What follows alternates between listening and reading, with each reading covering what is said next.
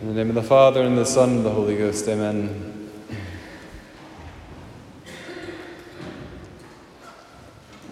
We can imagine the apostles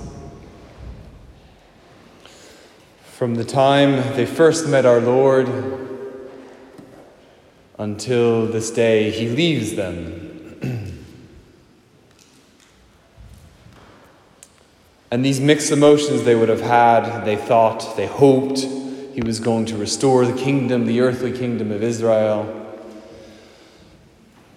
And then he says he's going to leave, he dies, he comes back, he rises from the dead, he's with them 40 days, and then he's gone.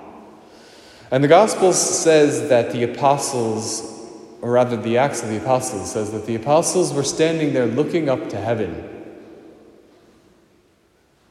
And they must have been thinking, what's going to happen next? And because they waited there for so long, the, the scripture says that these two men in, in white garments appeared to them and told them, Well, that's it. He's gone.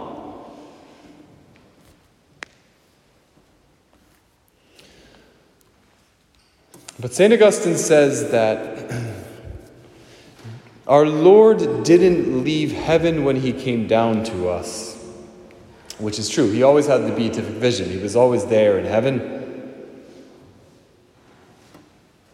And then he also says, Nor did he withdraw from us when he went up to heaven. In fact, he was going to fulfill, to accomplish what he started by going to heaven. Now, of course, his body did ascend into heaven, and his body would no longer be on earth from that time. But it is also the first body, corporal body, that enters into the kingdom of heaven.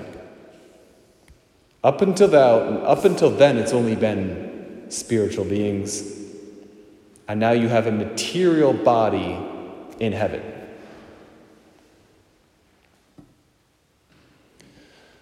So his body ascends to heaven, but yet,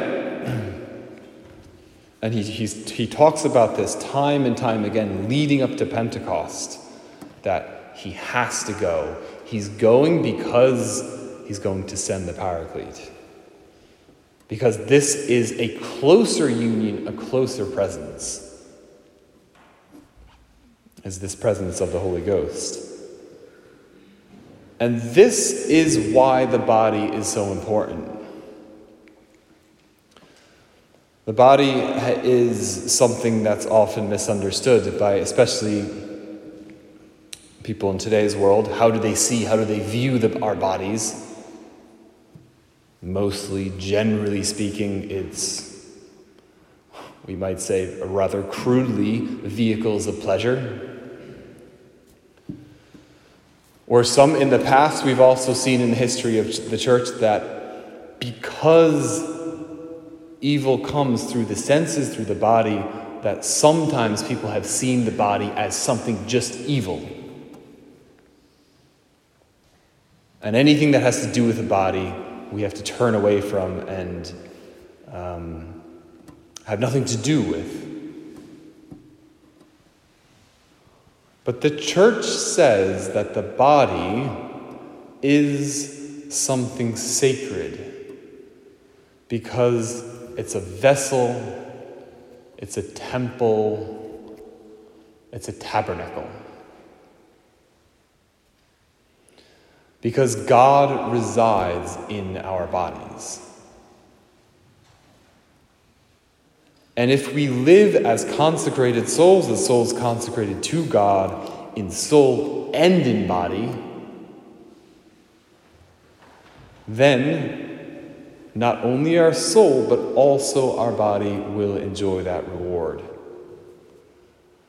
And this is why our Lord leaves us today, on the, on the, on the day of the ascension. He leaves us to prepare a place for, for us in heaven as he says in St. John's Gospel.